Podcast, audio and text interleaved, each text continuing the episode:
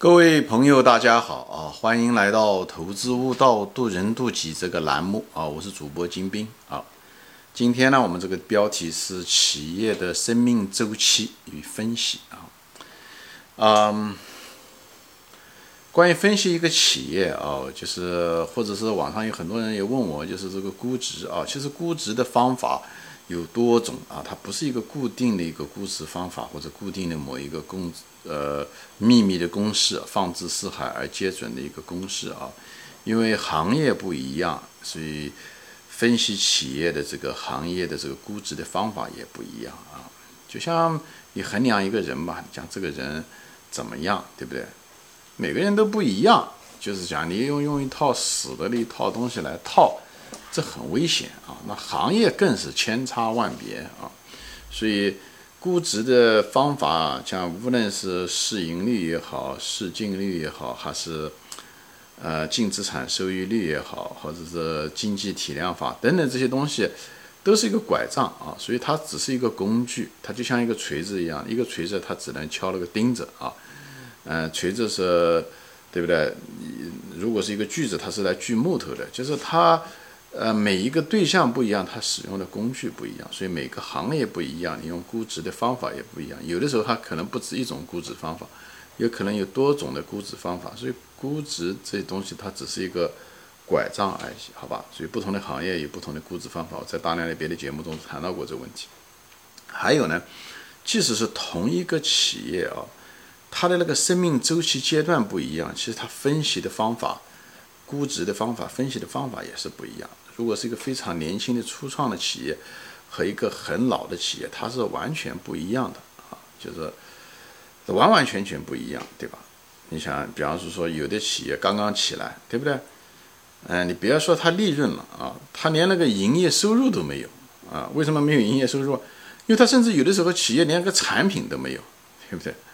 或者是那个企业刚刚开始的时候，最早的时候可能就那么一个人创业者。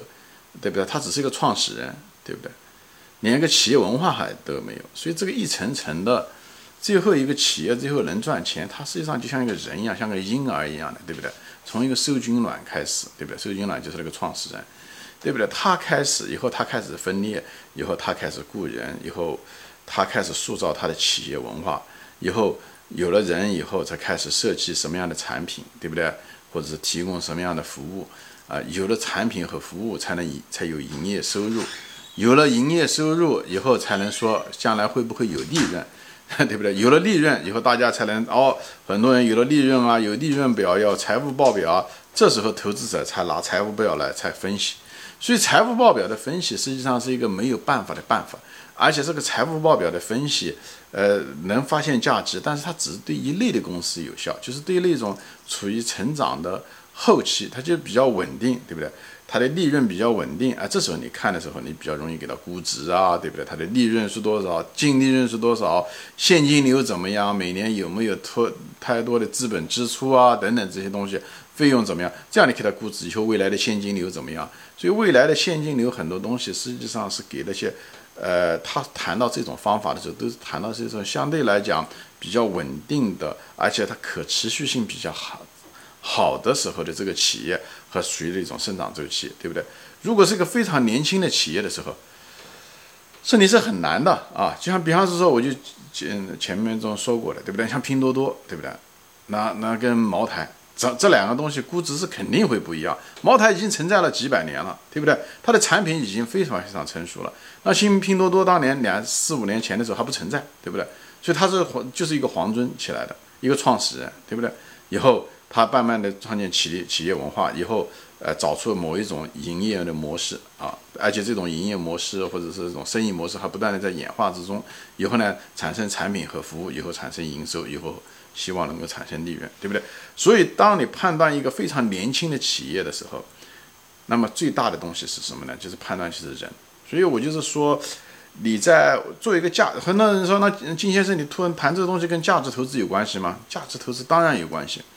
我们谈的时候，价值投资者的时候讲的时候是发现的是价值，谁也没有说这价值只能在财务报表中才能发现啊，不是这样子的。财务报表它只是帮助你过滤或者是确认你当初形成的那种核心的逻辑存在不存在。好，我后面会说到这东西。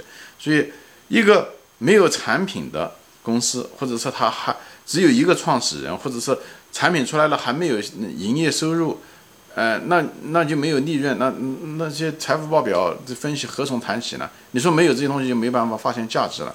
没有啊，就是对于这一类的行业的时候，这一类的年轻的企业的时候，你要发现价值是什么呢？就要从他的创始人开始。所以这方面的能力要求，所以越往就越往早，就是越年轻的公司，其实对能力圈的要求越高。为什么？那个创始人首先你要会判断这个创始人确实是一个非常好的一个呃创始人，就是一个好的企业家。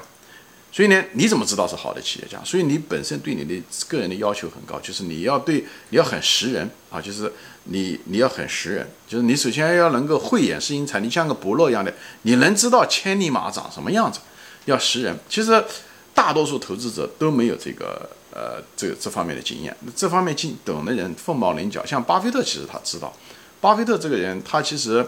他不仅仅是个价值投资者，买那些烟蒂股。其实巴菲特一直从小就做生意，以后阅人无数啊。虽然他这个人性格比较憨，但是他这个很识人。这个不是我说的，是他那个大师兄说的。他大师兄就做了很多生意，而且嗯，人家就问他，你为什么？他就问人家，你为什么买几百家公司？他讲这几百家公司为什么这样买？是因为我不认识这些人，我也不知道这个企业家行还是不行。所以呢，我为了分散分散风险，所以我买了一大堆被低估的公司，我就买了一种烟蒂股。像那巴菲特为什么可以？他像巴菲特有一个能力，其实所有人都不知道。他说巴菲特这个人特别识人，他能够几句跟人吃一顿饭，他就基本上知道这个人是不是一个什么人，是不是会成为一个非常优秀的一个管理者或者是优秀的企业家啊。这个是很多人这个是被大众低估的一个巴菲特的一个能力。那么这个能力实际上就是识人，就是最后一个企业实际上是由企业家来管理，对不对？由企业甚至是创始人。以后他来雇人，他来定义这个企业的文化，最后所有的生意模式也好，产品也好，最后派生出来的利润，或者呃产生出来的营业收入，以后利润都是一层层从他这地方开始的，一级一级的派生下来的，好吧？创始人、管理团队、企业文化、营业模式、产品、营营收，以后才是利润。所以分析财务报表的东西都是在很尾端了。而往往这种东西是因为到尾端的时候，它企业成熟了才会出现营收，才出现利润，对不对？那开始的时候，那如果那个公司很年轻，连个产品都没有，或者是产品刚刚开始，嗯，那个营业收入是都是说不准的事情的时候，你如果想投资这种公司，你就要懂这个人，这是第一步，这是最核心的，是源头是在人，而这个东西要求确实又都是最高的，你要识人，像巴菲特一样能识人，这是一。第二呢？就是他的企业文化，就是你要懂得他这个企业文化，所以你没有管理企业的经验的人，你是很难的。所以呢，为什么就是要懂，无论是企业文化还是识人，就是你要知道这个创始人是不是好的管理层。这种年轻的企业的时候，就对你要求，对你要大量的研究企业史，你要有很多的做人的经验，你知道怎么样鉴别是什么伟大的，他是不是？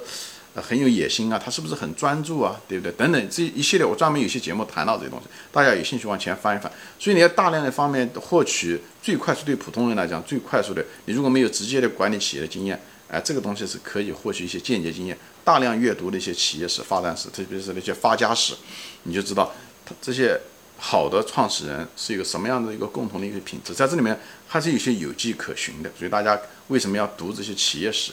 啊，那哪怕是一两百年前的企业史，这都非常有用。像大，对吧？卡内基也好，对不对？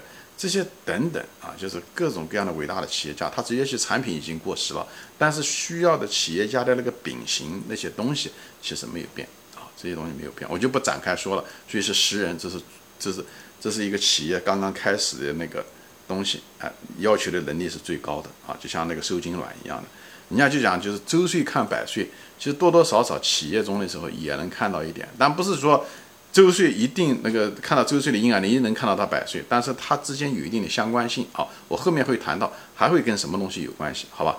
那么第二步呢，就是呢，他如果一旦起来的时候，他要有管理层，他有企业文化，因为一个企业的企业文化基本上就是那个创始人建立的啊，他以后将来自己改都改不掉。所以他是什么样的人，他有些影响到企业。那企业文化，什么是好的企业文化？什么是不是好的企业文化？这个你对企业的管理层啊这东西有，你如果没有这东西，你也可以获得一些间接的经验，可以看一些书啊，去获得。比方说说中呃中国有本翻译过来的一本书叫什么《基业长青》，啊这本书就不错啊，你可以看一下。这也是段永平先生推荐的一本书，他就谈到了怎么样这个企业文化是怎么一回事情啊这些东西。所以呢，你看看这方面的东西，所以你要了解企业的发展史这些东西。以后呢，再下面的时候呢，那那吧有了。创始人有了这个企业文化，那么后面就是说，你要求什么？就是他们会发展出某一种营业模式或者是生意模式挣钱。那么你怎么知道这生意模式和挣钱不挣钱？所以这时候你要求你对这个商业史啊，就对商业有一个非常强的一种理解力。所以你要懂行，这就你的能力圈，你得研究。很往往这些行业都是新兴行业，那你怎么知道这个新兴行业还是行还是不行呢？很多情况下是你要对人类的发展史。人类的商业史，人类的人性，因为所有的产品也好，服务也好，都是为了满足人性的，所以这些东西有没有生命力，这种生意模式能不能够成功，它这些东西啊，它的建立的护城河行不行？这些东西都需要你对商业有比较直觉的一些敏感，对商业史啊、金融史啊。